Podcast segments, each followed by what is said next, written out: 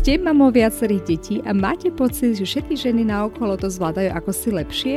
Alebo máte pocit, že materstvo je iné, ako ste si ho predstavovali alebo ako ste ho vnímali u iných? Veľakrát sú za tým len tipy a triky, ako si uľahčiť svoj každodenný kolobeh, ktoré vám enormne pomôžu v tom, aby ste sa stali šikovnou mamou, ktorá si to vie proste len šikovnejšie zorganizovať a usmerniť tú energiu tam, kde je to naozaj nutné a hlavne dôležité. Mať jasnú predstavu o tom, ako mamou chcete byť a akým smerom sa chcete uberať, najmä čo sa týka vašej výchovy a tomu si uľahčiť starostlivosť o domácnosť či iné povinnosti, nájsť čas nie len pre seba, ale najmä pre svoje deti a tak sa stať šťastnou mamou, ktorá si vychutnáva materstvo. To všetko sa dozviete v tomto mojom podcaste, kde budem s vami zdieľať moje pozorovania, skúsenosti, typy a triky, ktoré som získala ako štvornásobná mama. Dúfam, že tieto vám takisto pomôžu na ceste k šťastnému materstvu.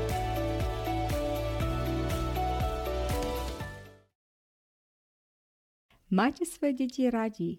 Určite áno. Ale vedia o tom, ako to pociťujú od vás?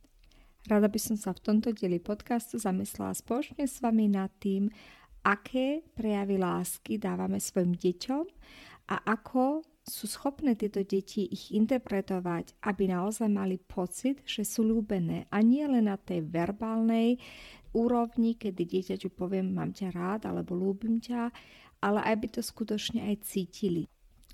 Pretože každý z nás to pozná v tom bežnom kolobehu života.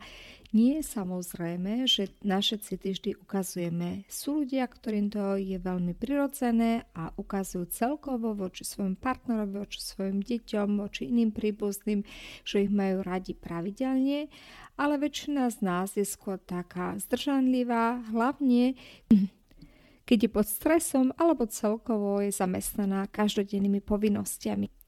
Tejto téme som sa dostala čisto náhodne, minule som upratovala moju knižnicu a tam som sa potkla o jednu knižku, ktorú som už dlhé roky nečítala. Možno ju poznáte, je to kniha od Gary Chapmana 5 jazykov lásky. Celá táto kniha sa zaoberá tým, ako môžeme deťom ukázať, že ich ľúbime a teda nielen verbálnym spôsobom a tiež naopak, ako to naše deti môžu interpretovať, ako im dodáme to, čo presne potrebujú, teda doplníme tú nádobu toho, tej pozornosti alebo iného jazyku lásky tam, kde toto dieťa najviac potrebuje, pretože si to pýta. Gary Chapman sa zaoberá v tejto knižke tzv. jazykami lásky a definuje ich presne 5. V podstate podľa jeho teórií a budem za chvíľku sa trošku dlhšie tomu venovať, Existuje 5 rôznych prejavov, ako môžeme svoju dieťaťu ukázať, že ho máme radi a takisto aj to dieťa od nás vie len na isté úrovni pocítiť, že ho máme radi, keď hovoríme tzv. jazykom jeho lásky. Ako som už spomenula, tú knihu som nečítala niekoľko rokov a aj moje deti sa medzičasom vyvinuli. Mám teraz už 4 deti, ten najstarší už je 14 ročný a celkovo tie deti sú už väčšie, tak ma zaujímalo, či viem medzičasom rozpoznať, ktorým jazykom lásky moje dieťa rozpráva a či som aj tie posledné roky doplňala tú jeho nádobu potrieb správnym smerom. Ale aby som nehovorila o stále nejakých jazykoch lásky bez toho, aby som ich hĺbšie nevysvetlila, tým prvým jazykom lásky je fyzický dotyk a do toho sa spája všetko od pohľadenia až po možno objímanie alebo celkovo všetko, ktorým fyzickým spôsobom ukážeme tomu dieťaťu, že ho máme radi. Toto je asi to najprirodzenejšie, čo rodič svojmu dieťaťu robí, Lenže ja som spozorovala, že čím je to dieťa väčšie, o tom menej toho fyzického dotyku je a najmä keď sa už dostanú do puberty, sú tie deti skôr také odmerané, človek by mal pocit, že vôbec ten fyzický dotyk už od toho rodiča nechcú, že sa mu naopak vyhýbajú. A v tejto knižke je presvedčený toho Garyho Chapmana, že napriek tomu by sme vždy tomu dieťaťu mali dať pocítiť, že ho máme radi aj fyzickým spôsobom a robiť to skôr v takých momentoch, keď sa na to vyvstane situácia, keď sme sami s tým dieťaťom, teda nikdy nie pred nejakými jeho pubertálnymi kamarátmi, lebo by sme ho asi strápnili v tom momente, ale napriek tomu, aj keď to dieťa tak nevy, nepôsobí, že to potrebuje, ono ešte stále má potrebu toho fyzického dotyku, najmä ak je to jeho jazykom lásky. Tým druhým jazykom lásky sú slova uistenia, to môžu byť pochvaly, môžu to byť povzbudenia, že svoje dieťa proste snažíte sa posmeliť, alebo naopak, že vyzvihnete niečo, čo vynimočne dobro urobilo. Napríklad týmto jazykom hovorí definitívne môj druhý syn a až teraz, keď som to po rokoch čítala, som sa tak uvedomila, že naozaj toto je cesta, ako jeho dokážem mu ukázať, že mi na ňom záleží. Jedno, či je vždy dokonalý v tej škole alebo nie, či sa mu darí alebo nie, že vyslovení jeho dušička za tým práhne, aby dostal tieto slova uistenia. Tretím jazykom lásky je pozornosť a myslím si, že tento jazyk potrebuje asi každé dieťa, najmä ak ste mamou viacerých detí, pretože tam deti sa doslova bijú o to, aby každý si doslova vydúpal tú svoju dávku pozornosti od svojho rodiča, ale aj v tom sú veľké rozdiely, pretože zatiaľ, čo je to jedno dieťa je možno introvert, má rád aj čas sám so sebou, to iné dieťa bude stále požadovať od vás neustálu pozornosť, vašu sústavnú takú um, takú integráciu do jeho každodenného kolobehu a keď to tomu dieťaťu, ktoré to naozaj potrebuje, dodáte, tak zrazu bude neuveriteľne dobre rásť.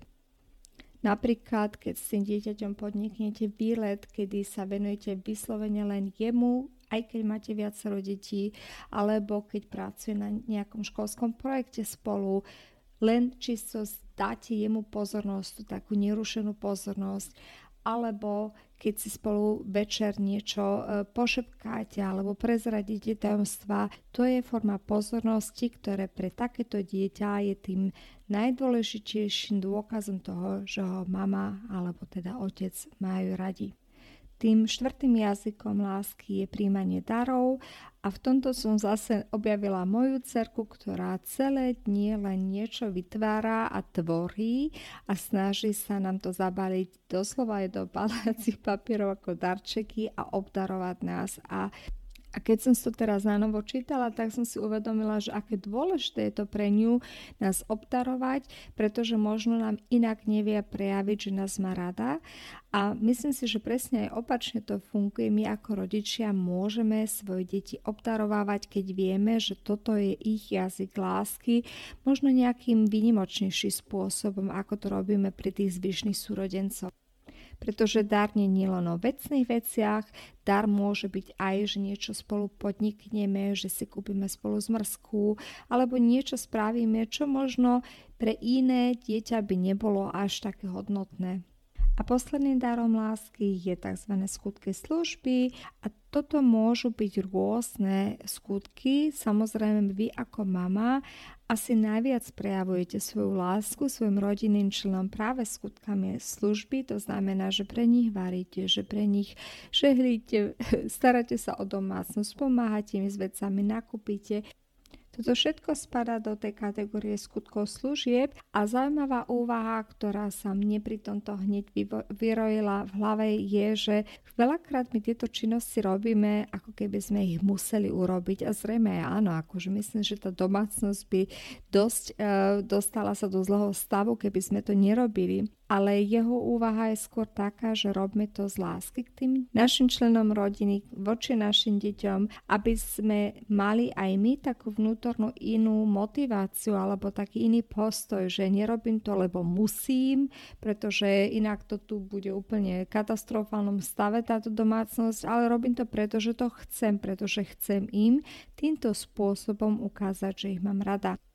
Z pohľadu dieťaťa je ten skutok služby trošku iný, pretože deti asi neocenia v ich veku alebo nie sú natoľko zrelé, aby ocenili, že tá mama sa skutočne obetuje, keď pre nich, ja neviem, noci ešte e, šije nejaký kostým pre karneval a takisto asi neocenia už vôbec, že pre nich každý deň navaríte alebo im upracete v izbe alebo im povedzme operiete šaty. To sú pre nich samozrejmosti ale pre to dieťa sú isté skutky služby, ktoré si dokáže tak vedomo uvedomovať a ich možno aj oceniť, najmä ak je to jeho jazykom lásky, ako napríklad, že mu pomôžete s nejakým, nejakými úlohami alebo niečím, čo ho trápi alebo spravíte nejaké výnimočné raňajky, niečo, čo tie deti bežne teda nemôžete robiť, napríklad počas týždňa, nie na to čas, lebo musia deti ísť do školy, do roboty,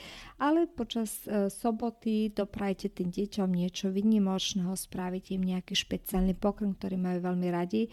Aj to je skutok služby, ktorý v tomto momente asi aj to dieťa skôr ocení, ako keby ste od neho očakávali, že ocení skutočne tie domáce činnosti, ktoré aj tak robíte. S veľkou pravdepodobnosťou to robiť tiež z lásky k tomu dieťaťu. To ešte asi to dieťa nevie v tom veku oceniť. Možno teraz, keď ste si vypočuli, ktorých 5 jazykov lásky existuje, tak rozmýšľate, veď to dieťa v skutočnosti potrebuje všetko a, a s tým úplne s vami súhlasím. Každé dieťa pod, potrebuje istú dávku fyzického dotyku, slova uistení, pozornosť, príjmať aj dary alebo dostávať dary a takisto potrebuje aj isté skutky služby, ktoré sú robené výlučne len pre neho. Čo sa snaží, ale asi táto knižka viac poukázať je, že z týchto piatich jazykov lásky každé to dieťa bude lep intenzívnejšie rozumieť, že ho máte radi, keď urobíte to, čo je jeho primárnym jazykom lásky. A to je v podstate taký ten záver tej úvahy. Um, vedia naše deti, že ich máme radi, že ich ľúbime a keby ste sa ich cieľene opýtali a myslím si, že toto není žiadna bolestná aktivita, to skutočne môžete urobiť, samozrejme správnej situácii a opýtať sa vášho dieťaťa, vieš, že ťa mám ráda? A ako to zistíš? Alebo ako to vieš, že ťa mám rada? Možno budete prekvapená odpovediami a možno už len čisté z tej odpovede budete hneď možno rozpoznávať, ktorým jazykom lásky to vaše dieťa rozpráva a toto vám zase dá veľmi cennú informáciu k tomu, ako doplňať jeho takú tú nádobu lásky tým správnym spôsobom, tam, kde toto najintenzívnejšie pocíti to dieťa. Nezávislo od tejto teórii piatich jazykov lásky je celkovo veľmi dôležité, aby my mami sme tomu dieťaťu stále dávali pocit, že je bezpodmienečne ľúbené, že to nie je nejaký E, obchod, tak ako to deti veľakrát sa snažia práve v tom pubertálnom e, veku tak obrátiť, keď povedia, že keď ja urobím toto, ty urobíš toto, je to vždy také obchodné, vždy to len výmena to za to. Tá rodičovská láska je o mnoho viac, je bezpodmienečná. Keby vám to dieťa proste nikdy vám nepomohlo a bolo k vám hnusné a populovalo vám od rána do večera, aj tak nebudete ho menej ľúbiť Aspoň takto by malo byť. A toto by mali tie deti v podstate aj vedieť, pretože nech sa stane čokoľvek ich živote, či v tom ránom detstve, alebo aj neskôr, keď už budú dospelejšie, mali by vždy mať ten pocit toho zázemia, mali by vedieť, že nech sa deje čokoľvek, mama alebo otec sú pre mňa vždy tou skalou, o ktorú sa viem oprieť, ktorí ma budú ľúbiť bezpodmienečne. To znamená, že jedno, či urobím chyby v tom mojom živote, alebo urobím niečo, zlé rozhodnutia, alebo sa mi nebude dariť, od toho sa neodvia láska mojej mamy alebo môjho otca, že táto láska nemá nejaké podmienky. Preto, ako som spomenula, bezpodmienečná. A prečo je to všetko tak dôležité? Pretože naše deti, keď nemajú pocit toho zázemia, keď nemajú pocit tej lásky, keď si to tak nevedia oni uvedomiť, že ich máte radi, nie len preto, že ste ich porodili a teda musíte ich mať radi, ale že ich naozaj ľúbite, tak budú mať stále také nejaké emočné tam také nedostatky. Budú si to možno nejak inak kompenzovať vo svojom živote a je dokázané, že deti, ktoré vyrastali v rodinách s takým silnejším tým emočným putom, neskôr vyrástli nielen silnejšie osobnosti, ale aj v úspešných ľudí a proste ľudí, ktorých ten život nevie len tak ľahko otriasť. A povedzme si úprimne, akú väčšiu devízu môžeme svojmu dieťaťu dať ako toto. Som rada, že ste tu boli so mnou, bolo to aj zaujímavé si upratať vo svojej knižnici, našla som tam inak ešte zo pár iných zaujímavých kníh, ktorým sa chcem venovať najbližšie týždne. A v každom prípade dúfam, že vás toto podnetilo znovu tak preuvažovať alebo zamyslieť sa nad tým, ako to je u vás doma, či viete možno aj vy už teraz intuitívne spozorovať u ktorého dieťaťa, ktorý z tých jazykov lásky taký dominantnejší, možno sa zamyslieť nad tým, ako mu môžeme do doplňať jeho potreby, aby sa cítilo ľúbené cez nejaký teda náš skutok, ktorý zodpoveda jeho jazyku lásky a možno vás to aj podnetí k tomu, aby ste takúto tému s vašim dieťaťom prediskutovali, najmä s tými väčšími deťmi, pretože je to veľmi zaujímavé dostať taký aj feedback. Keď ste v práci, dostávate feedback od svojho nadriadeného a v tom bežnom živote alebo v tom rodinnom živote málo kedy, skôr len tak ponosy, keď sa niečo nepodarí, lenže aj pre vás je veľmi dôležité ako mamu, aby ste vedeli, akým smerom sa máte ďalej uberať a či robíte všetko správne, keď dostanete taký nezaujatý feedback od toho dieťaťa a potom si môžete vždy ešte na novo vážiť, ako sa budem správať v budúcnosti, ktorým smerom možno musím niečo zlepšiť. Nie je to nič negatívneho, je to naopak možnosť sa zmeniť v zmysle pozitívnom a hlavne rozvíjať sa ako mama stále viac a viac. Držím vám v tomto palce a ďakujem veľmi pekne za šírenie môjho podcastu, či už ústnou propagandou alebo cez sociálne médiá. Ak chcete sa pravidelne so mnou stretávať tuto na podcaste, nezabudnite ma abonovať. Počujeme sa v najbližšom dieli môjho podcastu. Majte sa.